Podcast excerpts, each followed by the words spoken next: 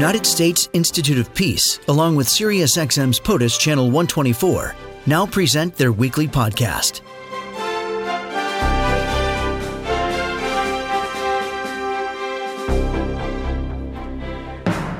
Our relationship with Afghanistan, it is a testy one at this point. It does seem that there are questions about the safety of commanders in place. We've seen some insider attacks. Of course, elections are on the table. We wanted to make some sense of it, so we turned to John.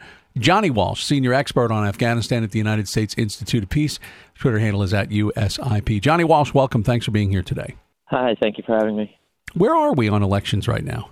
Well, we are a few weeks out from the parliamentary election, as in it happened just a few weeks ago. Um, we have not heard results of the election yet. Election day itself was marked by a lot of technical struggles, to say the least. Um, many people weren't able to vote. Uh, the problems with a sort of last ditch effort to use biometric voter registration were on full display. And so there's a lot of contention over where the votes are, what was legitimate, and it'll probably be a few weeks before we hear any winners of who's going to Parliament.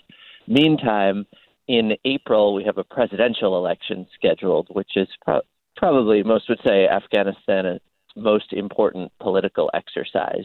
And so tickets are starting to form of uh, president, vice president combinations, including President Ghani, who'll be running for reelection, uh, likely including uh, former senior aide of his, Hanif Atmar, who uh, has been in talks with other political figures. So we're entering high political season for the next election, just as this past one is uh, is still in the process.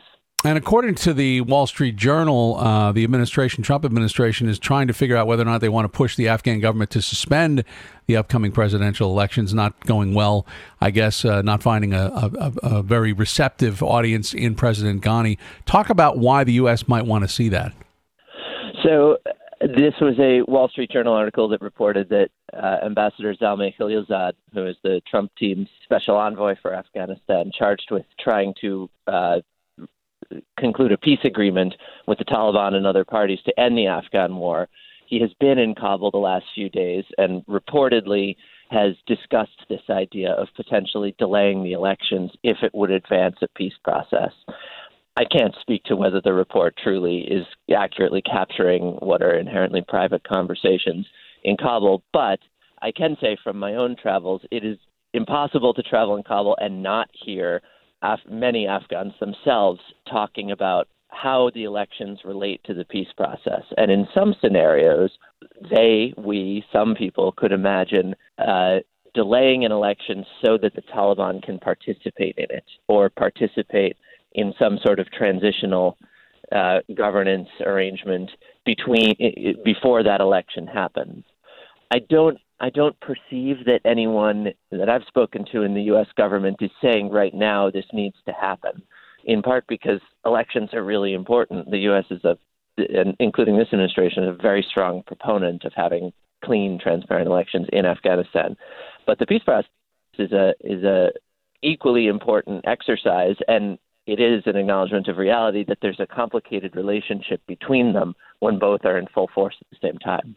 Again, we're speaking with Johnny Walsh, who is a senior expert on Afghanistan at the United States Institute of Peace. One very high profile killing recently was um, the mayor from Utah, Brent Taylor, who was killed in an insider attack. He was not the only one killed recently, but again, that has sort of called our attention to this.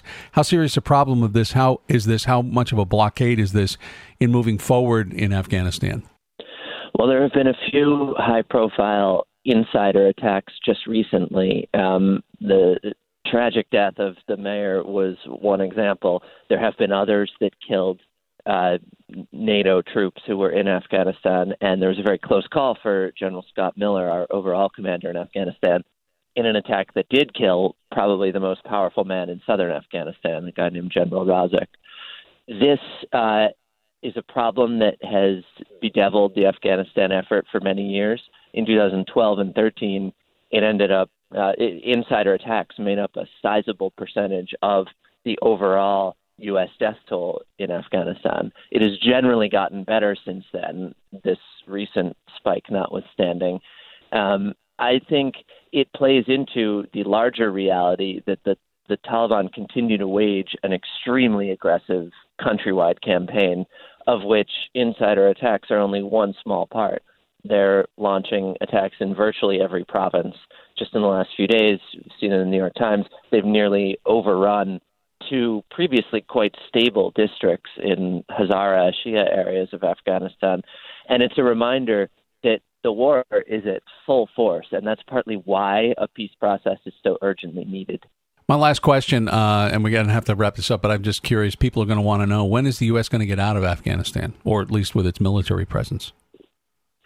Well, that's that's kind of the active debate. It it also plays very directly into the effort to peacefully resolve this conflict. I, I think most following this issue closely would say it would not be in anyone's benefit for the U.S. to leave precipitously and let the country at, at high risk of the country just falling apart. Because, among other things, in that scenario, you could certainly see a humanitarian crisis. You could also see a major terrorism problem returning. Uh, Afghanistan contains some very fertile soil for it. Uh, what the Taliban would like, though, is they have sort of hinted at the broad outlines of an arrangement where the U.S. does draw down responsibly over a period of time, and not necessarily to zero. And concurrently, the Taliban and other Afghan groups, inclu- certainly including the government, could reach some form of political settlement in which they share power and wind down the internal violence that would be a great arrangement, and a U.S. troop withdrawal, in in part or in whole, could be a very important component of such a process. But even it, most Afghans too would say, even many Taliban would say, if they leave immediately, there's a great risk of chaos, anarchy in the country that is quite dangerous for everyone. Johnny Walsh, thank you for being with us on POTUS. Great, thank you.